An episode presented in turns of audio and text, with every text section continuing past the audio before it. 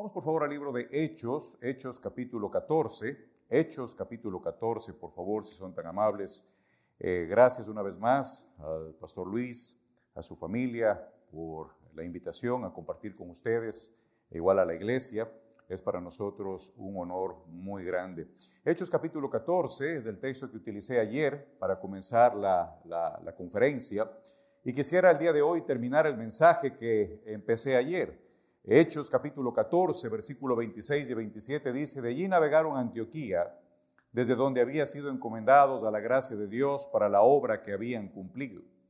Y habiendo llegado y reunido a la iglesia, refirieron cuán grandes cosas había hecho Dios con ellos y cómo había abierto la puerta de la fe a los gentiles. Vamos a orar, les invito ahí donde están, por favor, a cerrar sus ojos, inclinar sus rostros, vamos a orar. Padre amado, gracias te damos, Señor, por este precioso día. Gracias por tu amor y tu misericordia. Señor, al empezar esta noche queremos pedirte perdón por cada pecado que hemos cometido. Señor, tú lo sabes y nosotros también somos pecadores. Perdónanos, limpia el corazón, la mente, el alma y prepáralos para recibir tu preciosa palabra. Y Señor, te ruego, utilízame a pesar de lo que soy. En el nombre de Cristo te lo pido, mi Dios. Amén. Decía que en realidad no, usualmente no pongo título a los mensajes, pero si tuviese que ponerle un título al mensaje que comencé ayer sería ¿Cómo permitir que Dios haga grandes cosas. ¿Cómo permitir que Dios haga grandes cosas? Aquí en Hechos capítulo 14, versículo 27, Pablo y Bernabé regresan a la iglesia de donde han sido encomendados. Decía ayer que qué importante es entender por qué existe la iglesia. La iglesia no es un centro de entretenimiento. La iglesia en realidad es un centro de entrenamiento para los obreros que deben cumplir la gran comisión. Al igual que el pueblo de Israel en el Antiguo Testamento, la iglesia hoy en día debe servir a Dios y debe proclamar el Evangelio para mostrar al mundo perdido a Cristo y al Dios de la Biblia, el cual ha establecido su plan redentor a través de la fe en el Señor Jesucristo mismo. El mundo allá afuera no lo sabe y nosotros somos llamados a llevar ese Evangelio. Eso es misiones. Pero continuando acerca de lo que decía ayer, Quisiera nada más recordar esos primeros dos puntos para tenerlo en mente. Y lo primero que decía desde Hechos capítulo 13, mire conmigo Hechos capítulo 13, ¿qué debemos hacer para permitir que Dios haga grandes cosas? Habíamos hablado en primer lugar, necesitamos responder al llamado. Y había hablado acerca de esos cuatro llamados que hace Dios a su creación. En primer lugar, por supuesto, a ser salvos. Y Dios quiere que todo el mundo proceda al arrepentimiento, que todo el mundo sea salvo, pero decíamos, ¿Cómo van ellos a poner su fe en Cristo si no hay quien les predique? ¿Y cómo van a predicar si no fuesen enviados? Y es justamente la iglesia la que debe enviar. En segundo lugar, hablaba de que Dios hace el llamado a ser santos. No solamente a ser salvos, sino a ser santos, separados para Él, a vivir una vida correcta delante de Él. Y sabemos, nadie es perfecto. Todos somos pecadores, dice la Biblia, pero es distinto pecar de vez en cuando, eh, de vez en cuando que vivir una vida de pecado. Y la Biblia habla de que debemos vivir en santidad porque Él es santo. Salvos, santos. Y luego un tercer llamado, llamados a ser siervos. En realidad es un llamado que Dios hace a todos sus hijos, a cada uno de nosotros que estamos, ¿verdad? Y somos partícipes de la iglesia local. Dios quiere que le sirvamos. Todos en la iglesia local, pero unos cuantos separados para el ministerio de tiempo completo. El apóstol Pablo mismo que regresa aquí, recordamos su conversión, y luego recordamos su llamamiento en Hechos capítulo 9, donde el Señor le, habla, se aparece y Él le dice, ¿qué quieres que haga? Y por cierto, hermanos, uno de los fracasos más grandes que yo veo ministerialmente es porque hay gente que está sirviendo a Dios a tiempo completo, que Dios no los llamó. Y necesitamos hombres llamados por Dios, no llamados por una iglesia, no llamados por su mamá, no llamados por su abuelita, no porque tiene pinta de pastor o pinta de misionero debe irse de misionero de pastor. Necesitamos hombres llamados por Dios. Por el otro lado, debo decir esto, hay muchos hombres que están siendo llamados por Dios que no responden al llamado. Y si Dios nos llama, como decía el, hermano en la enseñanza anterior, qué privilegio es servir a nuestro Dios. Y luego a seguir esta carrera hasta el final. Hay muchos que abandonan la carrera de servir a Dios por distintas razones. unos por las pruebas, otros por el amor a las cosas materiales, pero nosotros somos llamados a seguir.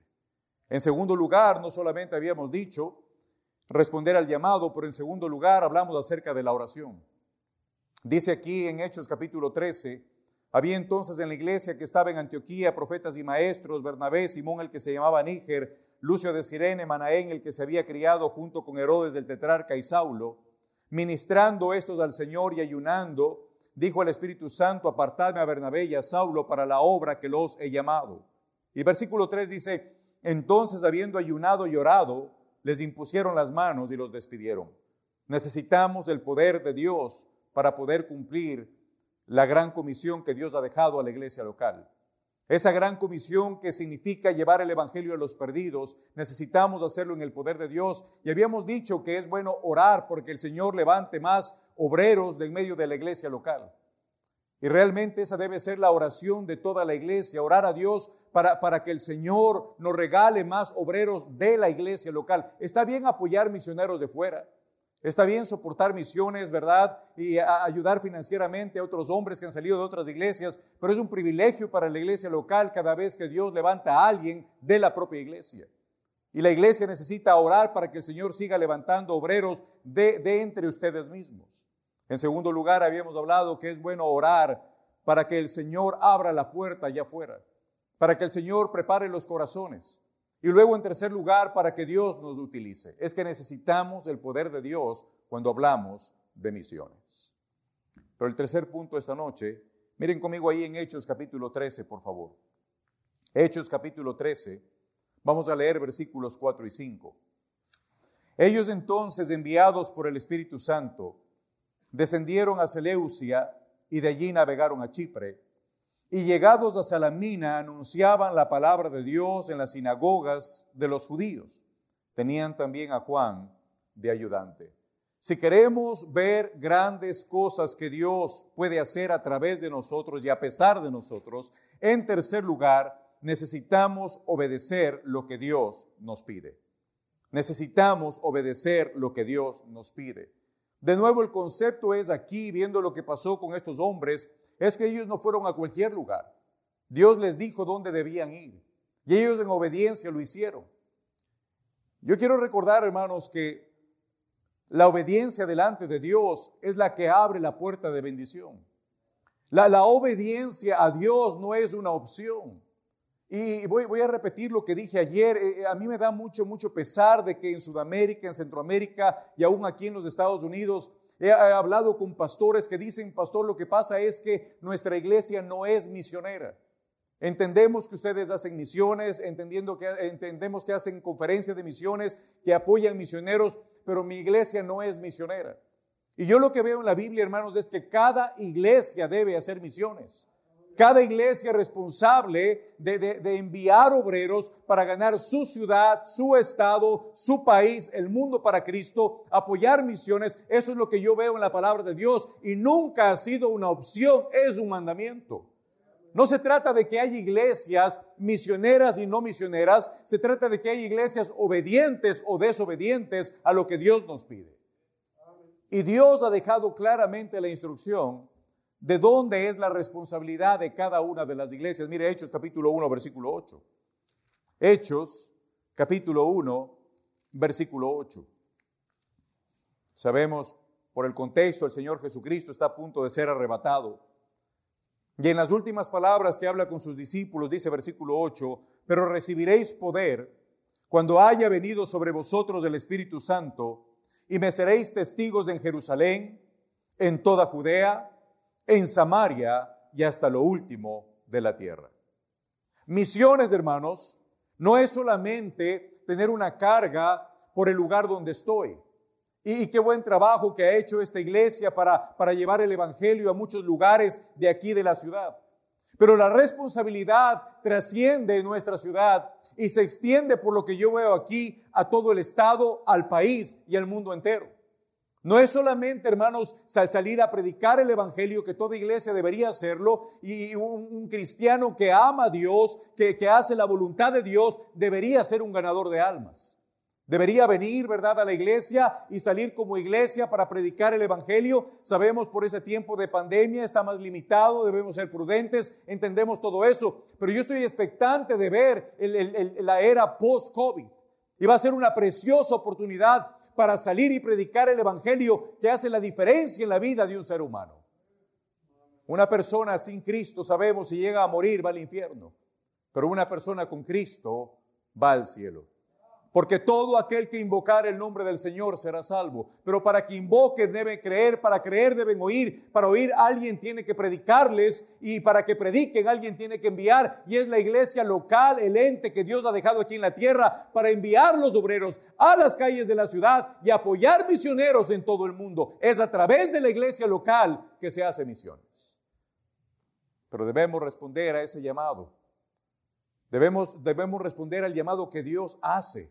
Y no está hablando, hermano, solamente de enviar un cheque allá afuera a quien lo necesita. Misiones es participar activamente en la iglesia local, llevando el Evangelio donde yo pueda ir y apoyando misiones a lugares donde yo no puedo ir.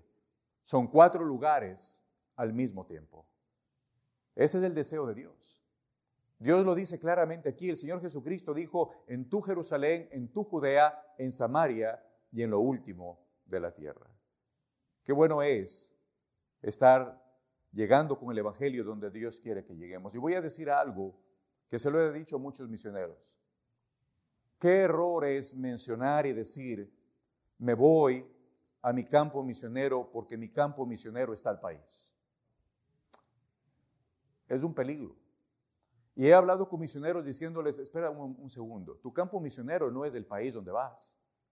Tu campo misionero sigue siendo el mundo sigue siendo ese país, todo el continente y todo el mundo. Nada más que Dios te mueve a ese país para que desde allí ganes el mundo para Cristo. Es que depende mucho la visión para ponernos en la acción. Yo, yo, yo he hablado a través, a través de estos años con, con ciertos pastores cuya, cuya visión es muy pequeña. Y yo creo, hermanos, que Dios quiere hacer grandes cosas. Yo creo que Dios quiere utilizarnos. Pero muchas veces eh, encuentro siervos de Dios pensando que el Señor quiere nada más que vaya a ese lugar, a su esquina, a su cuadra o quizás a, su sector. Yo, no creo eso. Yo creo que el mandamiento es ir a, ir, a, ir a todo el mundo, a toda criatura, predicar el Evangelio porque hay una necesidad mundial. Y qué bueno que esta iglesia lo está haciendo posible. Algo, algo que es de admirar, hermanos, de esta iglesia, por testimonio de su pastor, es que el COVID no ha interferido para que no sigan haciendo lo que tienen que hacer. Y les felicito por eso. Sigan de esa manera. Pero el COVID ha venido a demostrarnos que hay una necesidad grande. Yo no sé cuántas de las personas que han muerto por el COVID ya están ahora mismo en el infierno, cuando pudiesen haber estado en el cielo. Si nada más hiciéramos un, un trabajo más, más fuerte todos aquellos que debemos hacerlo. Aquí ellos fueron, el Señor les dijo dónde ir. Regrese conmigo, por favor, ahí a Hechos capítulo 13. Eh, Dice versículo 4, ellos entonces enviados por el Espíritu Santo descendieron a Seleucia y de allí navegaron a Chipre y llegados a Salamina anunciaban la palabra de Dios. Cuatro lugares al mismo tiempo. Yo recuerdo hace unos años estando aquí en Estados Unidos, les conté un poquito de la historia anoche. Nosotros vinimos a este país con mi esposa y, mi hija pequeña tras el sueño americano. Vinimos de este país a trabajar con la idea de hacer dinero. Y debo decir que Dios ah, nos bendijo de una manera muy grande en los primeros años. Tuvimos, yo tuve una buena posición, un buen trabajo. Pero doy gracias al Señor que el Señor fue mostrándome que había hecho un llamado a mi vida para servirle tiempo completo. Y, por algún tiempo ah, batallábamos acerca de dónde debíamos ir. Yo tenía muy claro de que el llamado de Dios es que vayamos a todo el mundo, a toda criatura. Pero, pero el Señor mueve a sus siervos a algún lugar para que desde allí eh, se haga y se cumpla la gran comisión. Y nosotros con mi esposa orábamos. Y aquí está mi esposa y orábamos y decíamos, Señor, bueno, por favor, llévanos a cualquier lugar, menos a Ecuador. Ahora, nosotros somos ecuatorianos, Y no es que no nos guste nuestro país, amamos nuestro país, amamos la comida de nuestro país. Y yo creo que principalmente por el hecho de que nosotros llegamos a los pies de Cristo después de haber vivido en el mundo. Quizás de alguna manera, digo yo, quizás la vergüenza de regresar a un lugar donde eh, vivimos apartados de Dios. Y, quizás otras razones, orábamos y le decíamos al Señor, Señor, llévanos a cualquier lugar menos al Ecuador.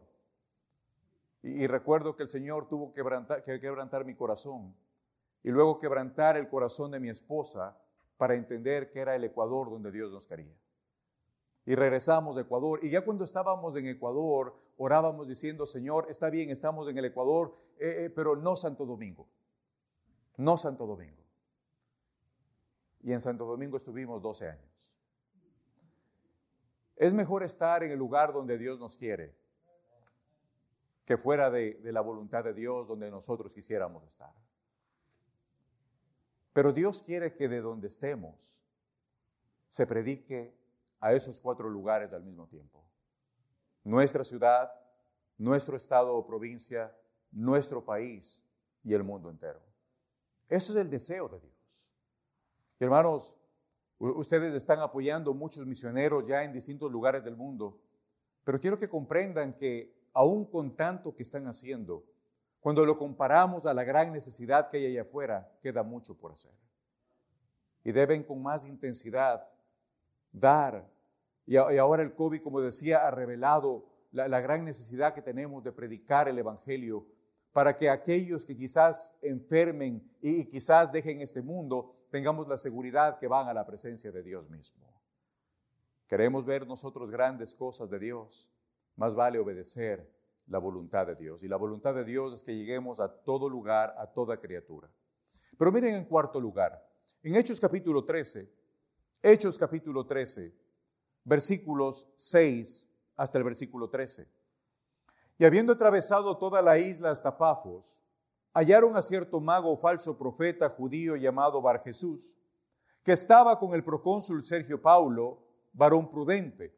Este llamando a Bernabé y a Saulo, deseaba oír la palabra de Dios, pero le resistía Elimas, el mago, pues así se traduce su nombre, procurando apartar de la fe al procónsul. Entonces Saulo, que también es Pablo, lleno del Espíritu Santo, fijando en él los ojos, dijo, oh lleno de todo engaño y de toda maldad, ¿hijo de quién? Hijo del diablo, enemigo de toda justicia ¿No cesarás de trastornar los caminos rectos del Señor? Ahora pues, he aquí la mano del Señor está contra ti, y serás ciego, y no verás el sol por algún tiempo. E inmediatamente cayeron sobre él oscuridad y tinieblas, y andando alrededor buscaba quien le condujese de la mano. Entonces el procónsul, viendo lo que había sucedido, creyó maravillado de la doctrina del Señor Habiendo zarpado de Pafos, Pablo y sus compañeros arribaron a Perge de Panfilia, pero Juan, apartándose de ellos, volvió a Jerusalén. Y es entonces cuando leemos del pasaje donde empezamos, de que ellos regresaron a la iglesia a contar cuán cosas maravillosas, cuántas cosas grandes había hecho Dios con ellos. Pero debo decir que para ver esas grandes cosas, en cuarto lugar, después de haber respondido el llamado, después de tener un tiempo de oración y ayuno para hacer las cosas en el poder de Dios, después de entender eh, correctamente cuál es el deseo de Dios de que llevemos el Evangelio a toda criatura en todo el mundo, en cuarto lugar, para ver grandes cosas de Dios, debemos resistir los ataques del diablo, porque el diablo va a mostrar oposición. El diablo no quiere que usted dé para misiones. El diablo no quiere ver que esta iglesia siga, siga, siga haciendo lo que está haciendo de llevar el Evangelio a esta ciudad y a este país y aún fuera de este país. El diablo va a atacar. Y cuando estamos enseñando a los misioneros, una de las cosas que les advertimos es, el ministerio no es fácil. El ministerio en realidad requiere trabajo. Y en el ministerio vas a recibir ataques del mismo diablo. Y es por eso que necesitamos hombres con fe, preparados, eh, que, con firmeza sigan adelante, sabiendo tarde o temprano el diablo les va a resistir. Y la verdad es esta, que el diablo es poderoso. Pero la verdad es que nuestro Dios es el Todopoderoso. Y en el poder de Dios podemos hacerlo. Aquí este hombre le resistía, tal cual el diablo va a mostrar resistencia y va a atacar la obra de Dios. Va, a tratar de hacer algo para desanimarnos. Va a, a poner obstáculos de tal manera que perdamos la visión. Y no dudo que en este tiempo de pandemia el diablo quisiera tomar ventaja de las familias y aún del trabajo de la iglesia para parar lo que esta iglesia ya ha estado haciendo. Pero de nuevo, hermanos, aunque el diablo es poderoso, nuestro Dios es el todopoderoso. El diablo es mentiroso desde el comienzo. Y aquí este hombre, Elimas, quería distraer al procónsul de que ponga su fe en el Señor Jesucristo. Y Pablo tuvo que reprenderle y tuvo que decirle que se aparte. Y hoy en día, tristemente debo decir que el diablo está engañando a muchos para que no se haga la obra de Dios. Vaya al libro de Juan, por favor, capítulo 8. Juan capítulo 8. El diablo va a atacar. Las pruebas van a llegar. En ocasiones será el ataque del diablo, en ocasiones será pruebas de Dios, en ocasiones será eh, pruebas porque nosotros mismos hacemos algo incorrecto. Hay muchas cosas que podrían parar que hagamos las misiones que Dios quiere que hagamos. Juan capítulo 8 se describe quién es el diablo, versículo 44. Vosotros sois de vuestro padre el diablo y los deseos de vuestro padre queréis hacer. Él ha sido homicida desde el principio y no ha permanecido en la verdad porque no hay verdad en él. Cuando habla mentira, de suyo habla porque es que mentiroso y padre de mentira. Elimas estaba queriendo engañar al procónsul. De hecho, habla acerca del engaño. Y sabemos el diablo utiliza la mentira para parar la obra de Dios. Nunca, hermanos, tome la mentira del diablo de que no es necesario hacer misiones o de que misiones es una opción. Misiones es un mandamiento y en el poder de Dios se puede hacer. Yo, yo debo decir que habiendo estado en el campo ministerial como misionero ya algunos años, el diablo ha atacado. El diablo quiere detener la obra de Dios. Pero qué bueno que nosotros, si nos tomamos de la palabra de Dios, podemos tener victoria. Y le voy a pedir a usted, a cada familia que nos está viendo allá en las redes sociales, a la iglesia de aquí de Long Beach, tenga mucho cuidado con lo que el diablo pudiera hacer, especialmente en este tiempo. Porque él va, él va a lanzar los dardos, él va a tratar de detener la obra de Dios, y más que nunca necesitamos estar puestos toda la armadura de Dios. Cuando Efesios capítulo 6 nos advierte de los dardos del diablo, es justamente, hermanos, porque, porque Él va a querer aprovechar a través de la mentira, a través de sus ataques, parar lo que Dios quiere que hagamos. Ahora más que nunca su relación con Dios debe ser permanente. Su lectura de la Biblia para que su fe esté fuerte y firme. Debe usted estar alejado de las cosas del mundo para, para tener una vida santa delante de Dios y no solamente, hermanos, estar dando a la obra de Dios, pero estar participando activamente de la obra de Dios. Este tiempo de COVID debería aprovechar toda iglesia para unirse más que nunca, depender de Dios y seguir llevando el Evangelio a quienes lo necesitan. El diablo va a atacar. El diablo siempre lo ha hecho. Pero qué bueno que nosotros en el Señor podemos tener victoria. Hace unos años, estando aquí justamente, y antes de irnos, tuvimos que pasar nosotros una prueba bastante difícil como familia. En realidad, debo decir que yo creo personalmente que fue una prueba de Dios, de la cual el diablo trató de tomar ventaja. Mi esposa y yo estábamos ya seguros del llamado de Dios para nuestra vida. Estábamos preparándonos en el, Instituto Bíblico de la iglesia. Y recuerdo en una ocasión regresando a casa desde la iglesia, nuestra hija ah, ah, que estaba sentada atrás dijo algo como, papi, me duele el estómago. Y, yo recuerdo ah, en ese tiempo nuestra hija era muy temerosa de los médicos pero ella dijo algo como sería bueno que me lleven para que me hagan ver en, algún lado. Mi esposa y yo llevamos a nuestra hija a una clínica Estábamos allí, entramos con ella. Me acuerdo que, la llevaron y, y, luego salió una enfermera y dijo algo como, necesitamos hacer más pruebas para, para, para su hija. Por favor, tengan paciencia y nosotros sentados afuera diciendo, bueno, está bien, hagan lo que tengan que hacer. Y luego salió esta enfermera con unas hojas diciendo, bueno, ya tienen que firmar aquí. Necesitamos hacer más estudios con, con, su hija. Y comenzamos un poquito a preocuparnos, mi esposa y yo. Yo recuerdo tratando de ser fuerte para ella, ella también tratando de ser fuerte, de, de simplemente esperar. Y luego salió un médico y dijo, bueno, necesitamos ya hacer unas pruebas un poco más intensas en su hija. Algo hay mal, algo está mal y, yo firmé un papel para que le hagan unas pruebas un poco más, más a, completas. Y, recuerdo tan claramente salir ese hombre y nosotros puestos de pie, él decir algo como, bueno, esta es la parte difícil de ser un médico. En verdad hemos hecho las pruebas a su hija y, y, lo que vemos es una descompensación en su sangre y creemos que es leucemia. Y yo, recuerdo el quebrantamiento que vino a nuestro corazón. Y lo que dijo el médico allí es, tienen que llevarla a, un hospital donde ya le están esperando.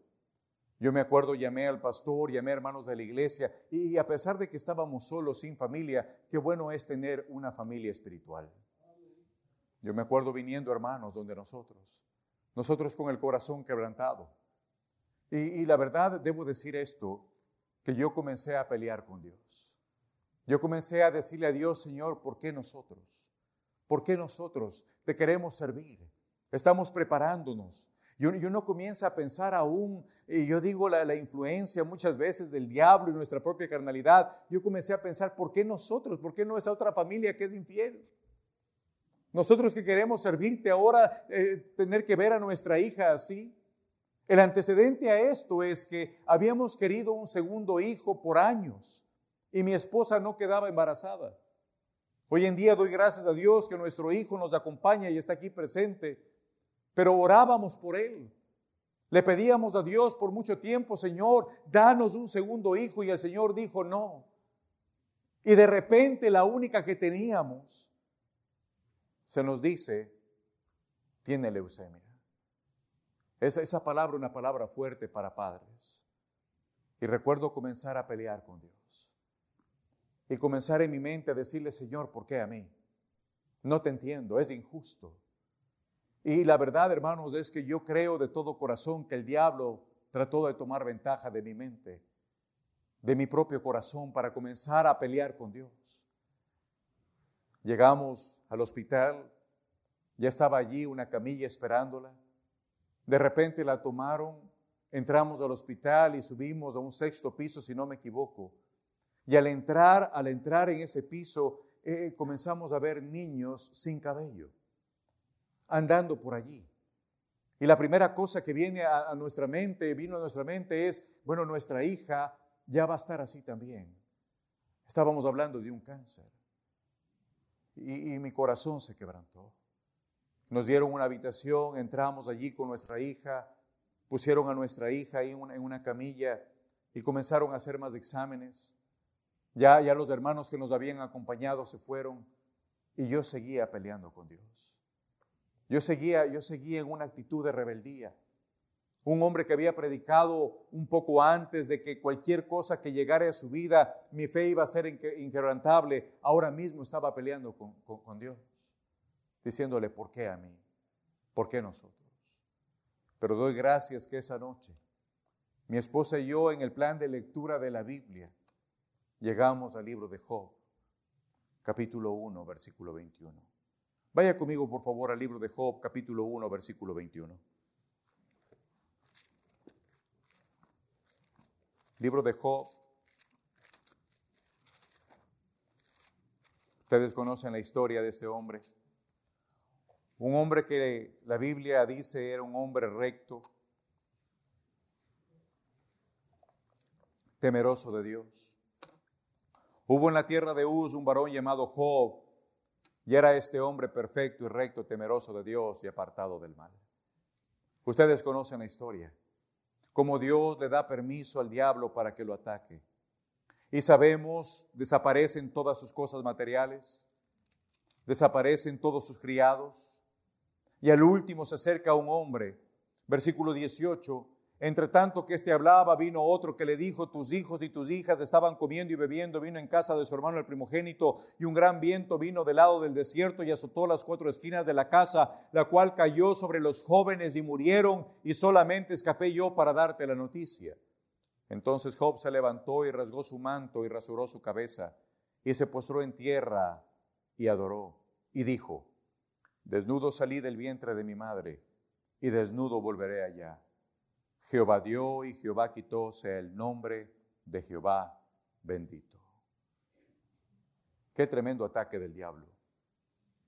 Pudo haber destruido el testimonio y la vida de este hombre, pero su amor a Dios no permitió que el diablo tomase ventaja. Y simplemente cuando escuchó que sus hijos y todos sus bienes habían desaparecido y sus hijos muertos, dijo, desnudo vine, desnudo me voy. Jehová dio y Jehová quitó sea el nombre de Jehová bendito. Cuando leímos eso con mi esposa, yo me acuerdo esa noche, vino, vino algo a mi corazón y me di cuenta que esa prueba yo la necesitaba en mi vida. Que era bien fácil decir tengo fe, pero cuando llegaron las cosas difíciles, qué, qué fácil es dejar de lado todo, todo nuestro amor y nuestra fe en Dios y comenzar a pelear con Él. Y sabe mi hermano, mi hermana, en este tiempo de pandemia pudiese suceder lo mismo. Pudiese el diablo tomar ventaja para hacerle pensar que no es importante misiones, todo lo contrario, más que nunca entendemos la importancia de apoyar la obra misionera. No lo deje de hacer, no deje de predicar el Evangelio. Y esa noche me acuerdo, de, de rodillas le dijimos a Dios, Señor, no nos gusta lo que está pasando con nuestra hija, la verdad es una noticia tan difícil para nosotros, pero Señor, entendemos que así como tú nos la diste, tú la, ah, tú la puedes quitar. Y Señor, en vez de pelear contigo, queremos esta noche entregártela. La vamos a extrañar, nos, nos va a hacer falta, pero no vamos a negar tu nombre.